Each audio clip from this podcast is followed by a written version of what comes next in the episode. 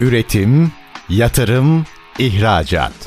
Üreten Türkiye'nin radyosu Endüstri Radyo sizin bulunduğunuz her yerde. Endüstri Radyo'yu arabada, bilgisayarda ve cep telefonunuzdan her yerde dinleyebilirsiniz.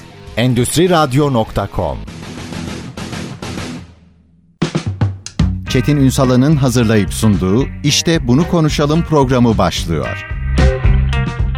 İşte bunu konuşalımdan merhabalar. Türkiye'nin gerçek gündeminde birlikteyiz. Efendim bugün aslında bir işletmenin bütün süreçlerinin denetiminin, doğru yönetilmesinin, verimliliğinin anahtarını konuşacağız. Burada farklı farklı boyutlara bakacağız tabii. Bir tarafta saha operasyonlarına bakacağız. Öbür tarafta kurumsal yönetim ve tedarik hizmetlerinde verimliliğin üzerinde duracağız. Tüm bunları böyle belki örnek vakalarla da sizlerle paylaşarak meseleyi ele alacağız ve işte bunu konuşalım diyeceğiz. Kim bugün konuğumuz? IQ Danışmanlık Genel Müdürü Ünzüle Öykü Okur. Bugün işte bunu konuşalımın konu. Sayın Okur iyi akşamlar. Yayınımıza hoş geldiniz. İyi akşamlar Çetin Bey. Sağ olun. Var olunuz. Şimdi çok aslında saha operasyonları bir tarafta bir tarafta verimlilik yani kurumsal tedarik hizmetlerinde ve yönetimde verimlilik hepsini konuşacağız. Neler oluyor biraz masaya yatıracağız ama genel anlamda baktığınızda reel sektörle iç içe geldiğinizde, meseleleri masaya yatırdığınızda gördüğünüz ortalama fotoğraf nedir? Biraz buradan başlayalım mı sohbete? Memnuniyetle. Şimdi genel olarak danışanlarımız ve bizlerle çözüm ortağı olarak ilerleyen işletmeler üzerinde baktığımızda herkesin odaklı sorunu veya önceliği karlılık ve müşteri memnuniyeti. Hı hı. Dolayısıyla hal böyle olunca bu ikisini sağlamanın yolu da sistemin kurumsal yapısı, dinamikliği ve bunu hızlıca operasyon sürecine dökmesiyle beraberinde getirebiliyor. Genel olarak e, danışanlarımızda bu süreci uzun vadede zamana yayarak devam ettiriyoruz. E, ama en nihayetinde dediğiniz gibi başlıklarımızın her biri çok derin konular. Evet teknik konularla veya herkesin bildiği konularla tekrar tekrar konuşmaktan ziyade bizlerin özellikle sahada gördüğümüz ya da danışanlarımızda gördüğümüz eksiklikler ve bizler bu eksikleri nasıl bertaraf ediyoruzu konuşmayı tercih ediyorum tabii. Tam doğruyu açalım hatta böyle tabii isim vermeden ama örnek vakalarla bizlerle paylaşırsanız sevinirim. Saha operasyonlarını biraz açalım. Neler oluyor sahada? Böyle başlangıçta tespit edilen eksiklikler, sonra giderilme süreçleri baktığınızda yaşananı böyle aklınıza gelen örnek vakalarla paylaşabilir misiniz biraz? Tabii ki. Öncelikle saha operasyonları bizi kurumsal yönetim ve kurumsal tedarikten sonra bu alanda ciddi bir ihtiyacın olduğunu tespit ettikten sonra bizlerin de yoğunlaştığı bir çalışma sahası oldu. Saha operasyonlarında e, bizler her e, işletmenin kendi bünyesinde çalıştırdığı e, her bir departmanın çalışanlarının yanı sıra bir denetim uzmanları veya denetçi arkadaşlarımız var. Fakat bu arkadaşlarımız da yola devam edildiğinde mesleki deformasyonun getirdiği veya kişisel inisiyatiflerin alındığı durumlarda gözden kaçan çok önemli ayrıntılar olduğunu e, tespit ettik. Şey, işletme e, körlüğü gibi mi? E, kesinlikle. Hı hı. Kesinlikle. Bunu tespit ederken ki keza ülke ekonomisi, enflasyonun bu kadar artması gibi birçok nedenden kaynaklı da bu denetimlerin maliyetlerinin çok fazla olması otomatik olarak işletmeleri veya birimin yöneticilerine verilen bütçeler doğrultusunda daha az denetim yapmaya mecbur bırakıyor. Biz de hem bu maliyeti düşürüp hem de o işletmenin körlüğünü bir nevi açmak yoluyla daha hızlı sonuçlar almaya karar verdik. Keza çok doğru bir tespit olmuş. Çünkü X bir işletme bu bir kendi mağazası olabilir, franchise verdiği bir bayisi olabilir veya kendisi üreticidir, kendisinin ürünleri gibi benzer muadil markalarında satıldığı bir pazar yeri olabilir hiç fark etmez. Bu işletmelerin her birinde çok minik ama tüketici açısından çok önemli ayrıntıların gözden kaçtığını, bunların düzeltildiğinde de satışa büyük ölçüde nasıl fayda sağladığını da e, danışanlarımızla beraber gördük ve tespit ettik. Bunu daha somut bir örnekle söylemem Lütfen. gerekir ise bir gıda firmasısınız. Örnek veriyorum bir restoran zinciri olabilirsiniz, bir kafe zinciri olabilirsiniz. Şubeye gittiğimizde bir müşteri gibi ki tabii bu bahsettiğim saha operasyonlarında bu başlığın gizli müşteri adı altında verdiğim bir örnek olsun. O çok hoşuma gitti zaten. Bir, evet bir gizli müşteri olarak X bir mağazayı ziyarete gidiyoruz. Oturuyoruz bir tüketici gibi e, siparişimizi veriyoruz. Bu noktada firmada önceden tespit ettiğimiz eksiklik ne olabilir? Hijyen mesela ya da ürünü servis ederken bunlar çok küçük ayrıntılar belki ama tüketiciyi rahatsız eden bir hı hı. çay içeriz değil mi? İçerken tabii, tabii. çay içtiğimiz çay bardağı, o çay tabağında o çayın dökülmüş olması eminim birçok insanı rahatsız eden bir Kesinlikle. unsurdur. Ama hani bu görmezden gelinebilir. Artık biraz bu duruma alışılmışa, alışmış olduk. Ama bu biraz daha öteye taşındığında bir e, pilavı servis ederken tencerenin kapağındaki o buharın, o suyun tabağa denk gelmiş olması bu tabii çok değişkenlik gösteriyor. Her bir danışanımızın profili çok farklı olduğu için, ürün gamı çok farklı olduğu için ilk aklıma gelen örneği söylüyorum. Bunun gibi minik ya da işte servis ederken eldiveni kullanmaması, tabağın kenarında herhangi bir ya da bardakta bir lekenin bulunması gibi gibi sayısız şey söyleyebiliriz gıda kısmında. Hı hı. Diğer taraftan diğer tüketim ürünlerine baktığımızda da bir kampanya yapmış genel merkez. Fakat ürünün kampanyalı ürünlerin vitrinde bulunması gerekiyor veya ön planda bulunması gerekiyor. Evet tabii ki e, işletmelerin önlem amaçlı düzenli olarak çalışanlarından fotoğraf isteyerek bu kontrolü sağlamaya çalışsa da yer gelelim maalesef bunlar denildiği süreçte ve zamanlamalarda yapılmadığı için ciddi satış kayıplarına sebebiyet veriyor. Bizlerin en büyük artısı ne? Tabii ki yapılan çalışmanın bugün bir personelin asgari ücretisi malum ortada. Bir çalışanı istihdam istihdam etmek ve bu çalışan üzerinden 300 noktalı bir şube, bir merkezsiniz. 300'ünü ziyaret etmenin maliyetini ortaya koyduğunuzda hakikaten ciddi bir yekün oluşturuyor. Biz de tam aksine yine tabii ki bu şöyle dalgalanmasın ne olur. Çünkü zaman zaman danışanlarımızdan geliyor bu yorumlar. Sayede hani o zaman biz bu ekipleri, bu arkadaşlarla çalışmayalım mı? Denetçi çalıştırmayalım mı? Ya da pazarlamacı satış destek ekibi çalıştırmayalım mı? O görmezden Asla. gelmek anlamına geliyor zaten. Kesinlikle, kesinlikle. Tabii. Bizim amacımız bu noktada asli olarak bu işi yapan arkadaşlarımızın gerektiğinde daha küçük maliyetlerle gözü, kulağı ve ayağı olabilmek. Yani aslında tamamen o, destekleyici olmak. O pers personel de olabilir, o departman da olabilir. Oradaki iyileştirmeyi esas alan bir yaklaşım olması gerekiyor. Doğru mudur? Kesinlikle. Çok doğru. Yoksa yani yollarımızı ayıralım ama gelenin iyi olacağını bilemezsiniz. Sistematik bir düzenlemeye gitmek gerekiyor. Orada işletmeler galiba bu özgüveni göstermek durumundalar. Orada da galiba iyi anlatmak gerekiyor. Yanılıyor muyum? Çok doğru. Çok doğru. Peki birazcık daha açacağım bunları. Minik bir araya gideceğim Hı. şimdi. Aranın ardından tamam. belki bu e, çok güzel bir örnekti çünkü. Bununla ilgili o gizli müşteri, sahte müşteri ve denetim operasyonlarını birazcık daha açmak isterim. Ama minik Hı. bir araya gidelim. Aranın ardından Hı. konuşalım. Efendim konuğumuz IQ Danışmanlık Genel Müdürü Ünzile Öykü Okur. Kısa bir ara aranın ardından işte bunu konuşalım. Üretim, yatırım, ihracat. Üreten Türkiye'nin radyosu Endüstri Radyo sizin bulunduğunuz her yerde. Endüstri Radyo'yu arabada, bilgisayarda ve cep telefonunuzdan her yerde dinleyebilirsiniz. Endüstri Radyo.com Kısa bir aranın ardından işte bunu konuşalım da tekrar sizlerle birlikteyiz efendim. Şimdi aslında saha operasyonları bize gösteriyor ki bizlerin bazen görmediği, işletmelerde görmediği unsurlar olabiliyor. Tabii temel çıktısına baktığımızda ne bunlar verimlilik. İş dönüyor dolaşıyor yönetime geliyor. Doğru yönetim. Belki burayı da biraz açmak lazım. Kim bizlerle birlikte IQ Danışmanlık Genel Müdürü Ünzile Öykü Okur bugün. işte bunu konuşalım konu. Şimdi Sayın Okur aslında verdiğiniz örnek, örnekleri çoğaltabiliriz sonra saha operasyonları ile ilgili ama galiba dönüyor dolaşıyor iş yönetimin doğru kurgulanmasına ya da hataları görebilecek düzeyde otokontroller oluşturulmasına bağlı. Orada belki de doğru bir yönetimi şekillendirmeyi, orada doğru bilgiyi almayı da biraz açmak lazım. Ne dersiniz? Çok haklısınız. O zaman izin verirseniz sorumsal yönetimle biz bu sürece nasıl dahil oluyoruz? Kısaca bundan bahsedeyim. Müthiş olur. Şimdi işletmelerde ARGE'den satış sonrası hizmetleri varana kadar ki bütün süreci baştan çek ediyoruz. Bahsettiğiniz dediğiniz gibi yönetimle alakalı yaşanan sorunlar genelde ya sistemsel ya personel kaynaklı ya da sistemi oluşturan prosedürlerden kaynaklı hı hı. gelişebiliyor. Bizler de her bir süreçte aksama nereden kaynaklanıyor önce bunu tespit ediyoruz.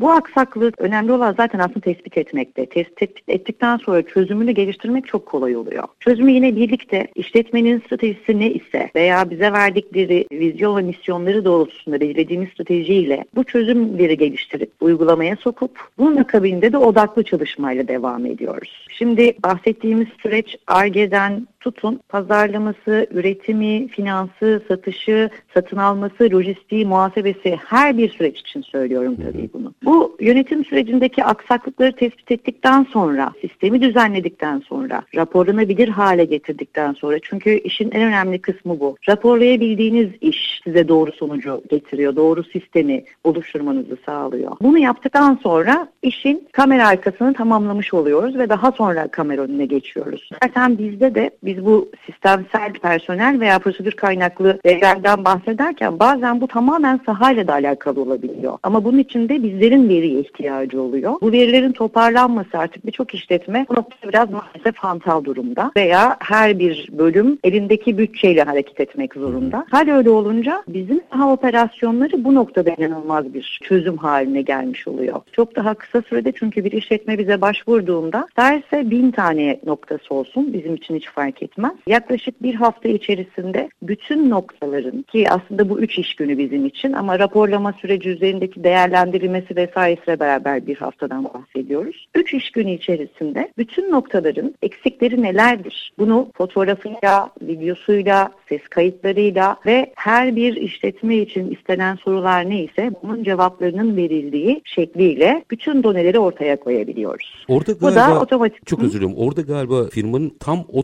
tespitten sonra niyetlenmesi gerekiyor galiba bir şeyleri değiştirmeye. Evet bu bazen çok değişkenlik gösteriyor. Yani bazen işletmeler bizden evet biz karlılığımızı arttırmak istiyoruz ya da sistemsel sorunlarımız var, personelle ilgili problemimiz var şekliyle başvurabiliyor. Buna başvurduktan sonra aslında sahada asıl toparlanması gereken donelerin ihtiyacı olduğunu o zaman tespit edebiliyoruz. Ya da bazen tam tersi işletmeler bize biz sahada yetersiz kalıyoruz. Bizim eksiklerimiz nelerdir? Şubelerimizi bir ziyaret etmenizi istiyoruz şekliyle ilerleyebiliyor. Bu sefer de sahadaki aldığımız donelerle sistemle örtüşmeyen ne var bunu kontrol ederek aslında ortaya çıkarmış oluyoruz. Her iki noktada da biz ulaşmamız gereken yere ulaşıyoruz. Orada bir şey merak ediyorum. Özellikle Hı-hı. bir işletmenin bu kaygıyla başvuruyor olması bence çok kıymetli. Yani Kesinlikle. farkına varmış demektir veya bir şeylerin ters gittiğini fark ediyor ama adını koyamıyor demektir. Kesinlikle. Ondan sonraki süreçte teslim mi olmaları gerekiyor? Çünkü dirençler çıkar. İster istemez herkes işi en iyi yaptığını düşünür. Orada dirençler oluyor mu? Dirençleri nasıl kırmak gerekiyor?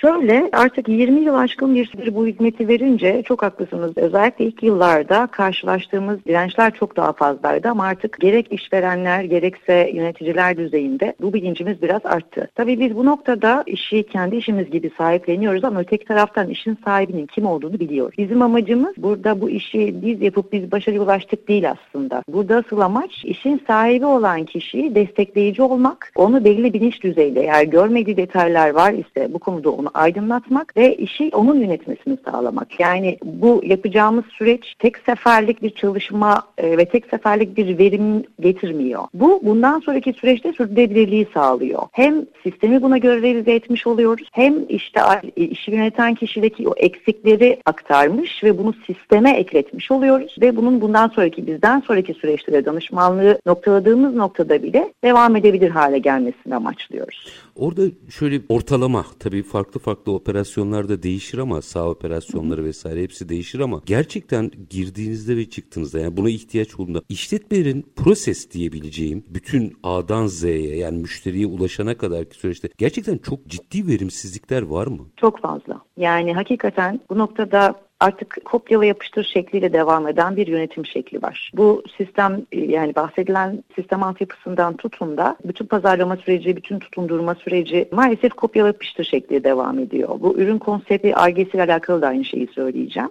Bizim bu noktada amacımız zaten o inovasyonu da birazcık katmak. Çok yönlü olduğumuz için ve alanımızda yani kendi ekibimizde de her yönüyle alanında çok iyi uzman arkadaşlarımız olduğu için o inovasyonu da işin içine katmak. Bunu işin tedariği kısmında da ki kurumsal tedarik yine bizim alanımızda çok iyi olduğumuz alanlardan Hı. bir tanesi. Bir üretici ise ham maddesinden tutun beraberinde çok şubeli bir noktada da bütün şubelerin ve genel merkezin demir başlarına varana kadar ki süreçte her zaman hali hazırda tükettikleri ürün kalemi defalarca defalarca sorun çıkarmasına rağmen bu işte sorumlu olan arkadaş o sorumluluğu ya da inisiyatifi almadığı için tekrar tekrar devam eden üretim bandının tıkanması, üretimin zaman zaman sekteye uğramanın da ötesinde durma noktasında bile geldiği yerlere denk geliyoruz açıkçası. Bizim amacımız da işte olası bütün riskleri hesaplayıp o risk analizine göre doğru eylem planını yapmak, yedek unsurları oluşturmak yani A, B, C, D planlarını uygulayacağı şekilde hem işin sahibine aktarmak hem sisteme bunu yüklemek. Çünkü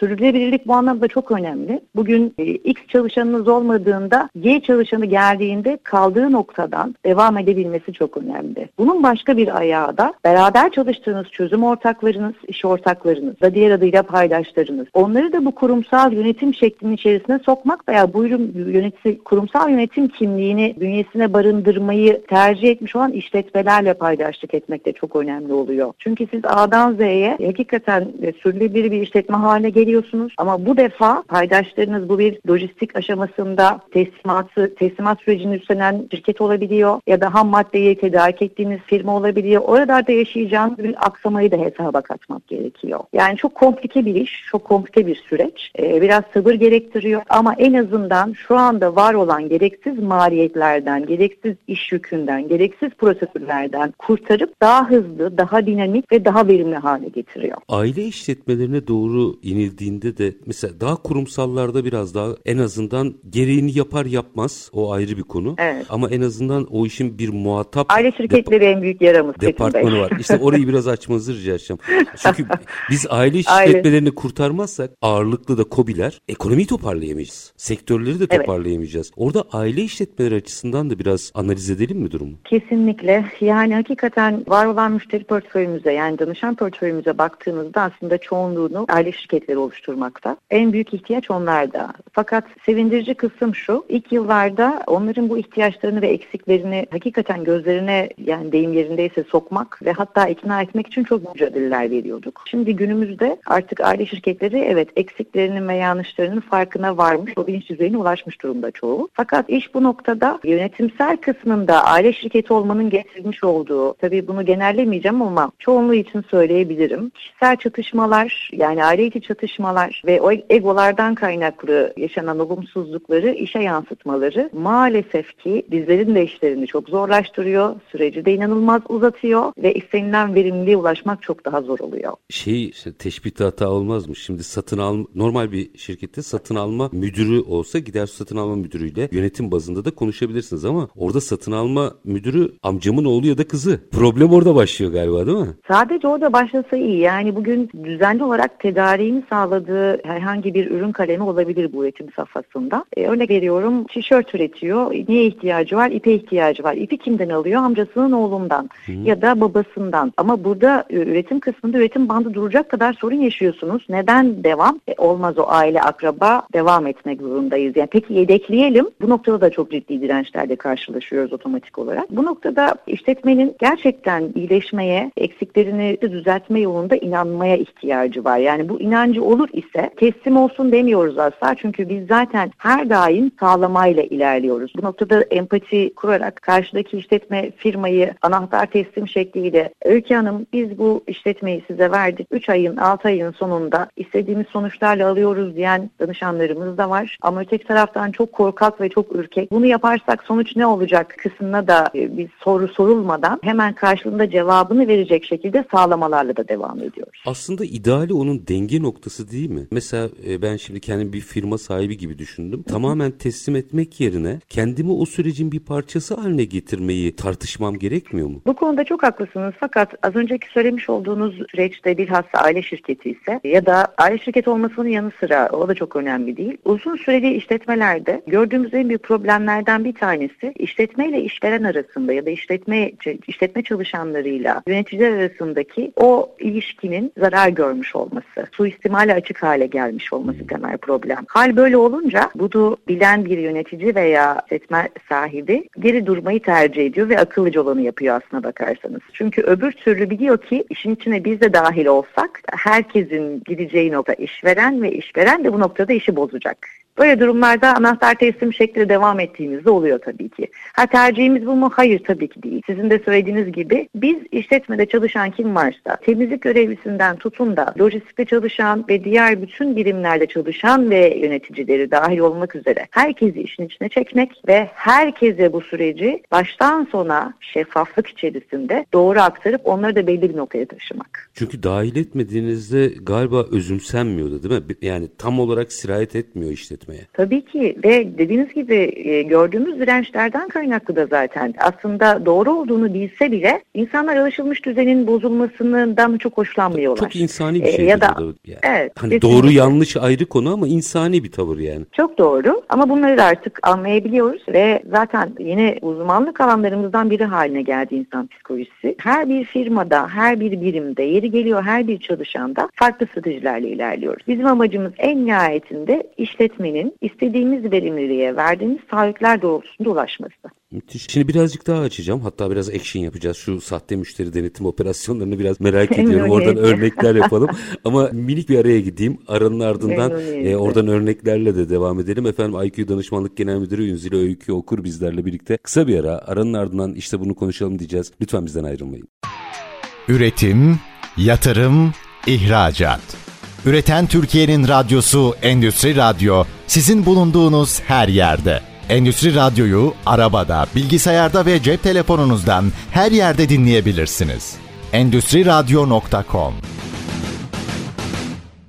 Kısa bir ardından işte bunu konuşalım demeye devam ediyoruz efendim. Konuğumuz IQ Danışmanlık Genel Müdürü Ünzüle Öykü Okur. Hem sağ operasyonlarında hem de kurumsal yönetim ve kurumsal tedarik hizmetlerinde verimliliğin nasıl sağlanabileceğini, aslında bir işletmede verimsizliğin nereden kaynaklanıp onun nasıl düzeltilebileceğini ifade ediyoruz, konuşuyoruz. Şimdi Sayın Okur araya gitmeden önce de ifade etmiştim biraz böyle hepimize biraz daha magazinsel gelir ama aslında galiba sorunu veya verimsizliği görmeye yarayan nefis başlıklar var. Onları da biraz açmak istiyorum. Hatta örneklerle verirseniz. Gizli müşteriyi örneklemiştik. O güzeldi. Sahte müşteri ne oluyor?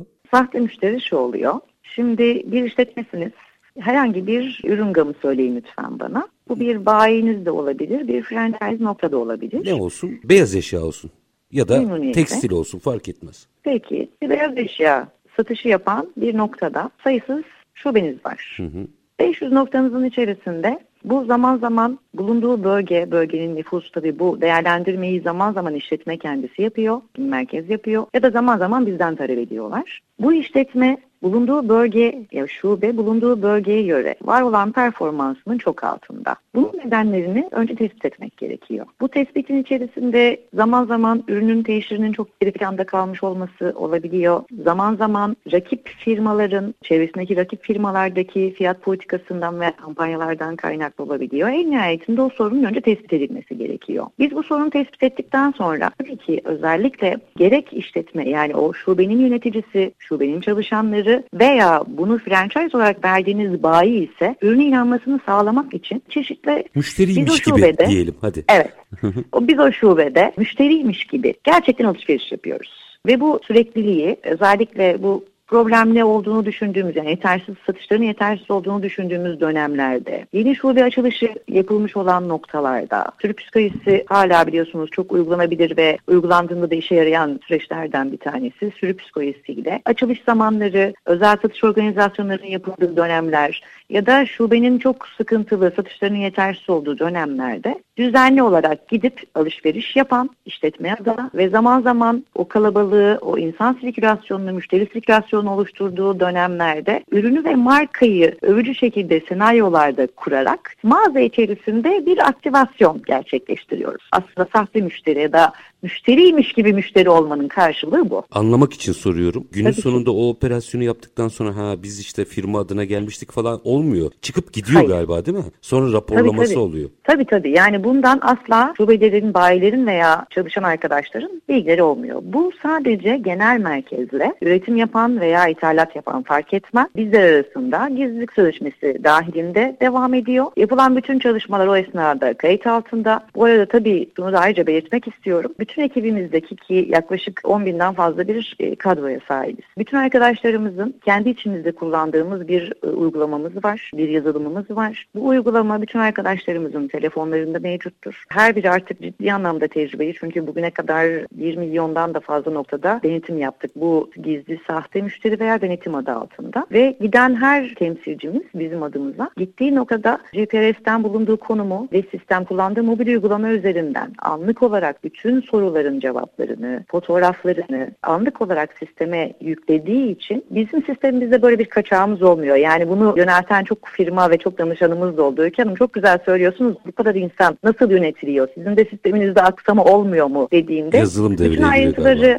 Evet, bütün ayrıntıları en ince noktasına kadar irdeleyince ve bunu online raporlanabilir hale getirdiğinizde hakikaten aksamalarınız olabildiğince az oluyor. Olmuyor demek çok doğru olmaz ama hakikaten olabildiğince az oluyor. Bunun da en büyük örneği yani biz bir danışmanlık hizmeti veriyoruz ama ne kadar veriyoruzun aslında karşılığı da yaptığımız işin eşittir karşılığı da diyebiliriz. Enteresan. Yani şimdi normal şartlar altında diyelim ki ben bir personelim bu sistem içerisinde. Bana herhalde e, şuraya git deniyor muhtemelen ve ben gidiyorum mesela bir restorana normal Şöyle bir müşteri oluyor. gibi. Aa, çok özür dilerim orada araya gireceğim izninizle. Danışanımız bizden talep etti diyelim. Hı hı. 100 nokta ziyaret edilmesini istiyorum. Merak ettiğim başlıklar şu. Hangi ürünüm hangi rafta? Bu fiyatlar uygulanmış mı? Bu arada fiyatları da bizimle paylaşıyor. Reklamla ilgili o dönem yaptığı kampanya ile ilgili görseller bunlar bunlar. Bunların hepsini bize aktarıyor. Biz bunun akabinde sahadaki bütün arkadaşlarımıza mini bir oryantasyon eğitimiyle süreci aktarıyoruz. Bunu aktarmakla da kalmıyoruz. Bir noktada bunun denemesini yapıyoruz. O 100 noktanın bir tanesi ziyaret ediliyor. O soruların cevapları, istenilen ürünlerin ya da istenilen görsellerin çekimleri yapılıyor. Bunların hepsi istenen firmaya, danışanımıza raporlanıyor. Sonrasında oryantasyon sürecinden de geçtikten sonra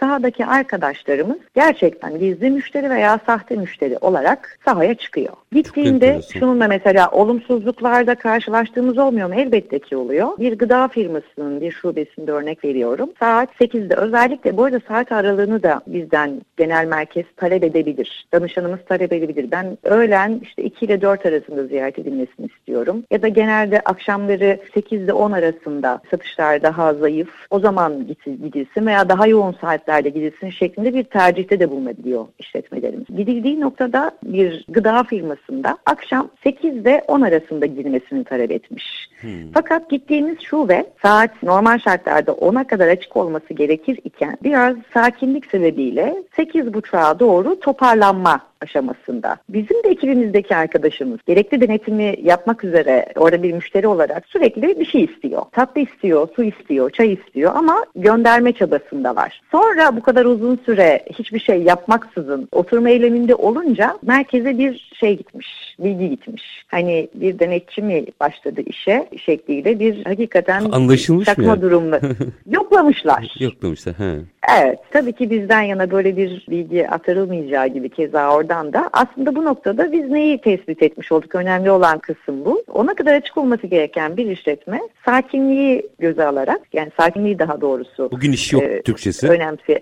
Evet, bugün iş yok. 8.30'da da kapatsak olur. Halbuki ona kadar orada durması gerekiyor. Çünkü o bir hesap Kesinlikle. hesap meselesi yani ona Kesin, kadar olması. Kesinlikle. Bunun gibi tabii ki aksaklıklar demeyelim buna ama hani işin böyle komik, eğlenceli kısımları da hakikaten denk gelebiliyor. Bu denetim operasyonu, müşteri olmanın ötesinde de denetim operasyonları, metotları var mı? Tabii ki var. Yani gizli ya da sahte şöyle, müşteri olmanın ötesinde. Tabii ki. Bu noktada bütün kadro, tüm çalışan arkadaşlarımızı kendi çalışanları gibi yönetebilip istekleri doğrultusunda kullanmak yine ben doğru doğru kelimeyi kullanmaya çalışıyorum, bulmaya çalışıyorum. Hakikaten bütün çalışanlarımız, danışanlarımızın çalışanları aynı zamanda. Hmm. Belli standartlar var biliyorsunuz. Her bir sektörün sahip olmak zorunda olduğu, özellikle uluslararası tedarik zincirinde yer alıyorsanız bu standartları da oluşturmanız gerekiyor. Bu standartları oluştururken bunu denetleyen belli başlı uluslararası akreditasyon şirketleri var, denetim şirketleri var. Fakat onlar denetime geldiklerinde olumsuzluk almak süreci olumsuzluğu olumsuzlaştırıyor bir tarafa, var olan standardı sizden alabiliyor. Hmm. Bunun önüne geçmek için de işletmeler bu noktada tekrar bize başvuruyorlar. Diyorlar ki bizim denetimimiz var, güzel. Şu şu şu standartlarda biz denetime hazırlıklı hale gelmek istiyoruz. Eksiğimiz neler? Lütfen bize yardımcı olur musunuz? diyorlar. Bu noktada da ekibimiz devreye giriyor. Tabii bu noktadaki arkadaşlarımız her bir standardın karşılığında belli uzmanlığa ulaşmış arkadaşlarımız. Onlar öncesinde denetime hazır hale getirecek şekilde baştan aşağıya bütün süreci gözden geçiriyorlar. Evet bu noktadan sonra denetime hazırsınız diyorlar. Şu ana kadar o hazırlığı yapıp denetimden geçmeyen tek bir firmamız da olmadı bu arada. Çok iyiymiş. Bu da bizim için bir başarı göstergesi. Bir 3-4 dakikam var. 3-4 dakikada bu bütün denetim ve verimliliği yani reel sektörü bir tarafa koyarak bir şey özelde bir şey sorabilir miyim? Yazılım meselesi yani ben çok noktada yazılımın bir şekilde işe entegre edildiğini gördüm ama bu enteresan olmuş. Yazılımı buraya entegre etme meselesi nasıl oluştu? Biraz özel olacak ama merak ettiğim için soruyorum. Yazılımdan kastınız bizim kendi içimizde ya, evet, evet, yani bu, yazılım bu sistemin yoksa... kuruluş, sistemin çıkış hikayesini merak ettim. Yani Şöyle. böyle bir sistem kuralım ve aslında herkes dışarıdayken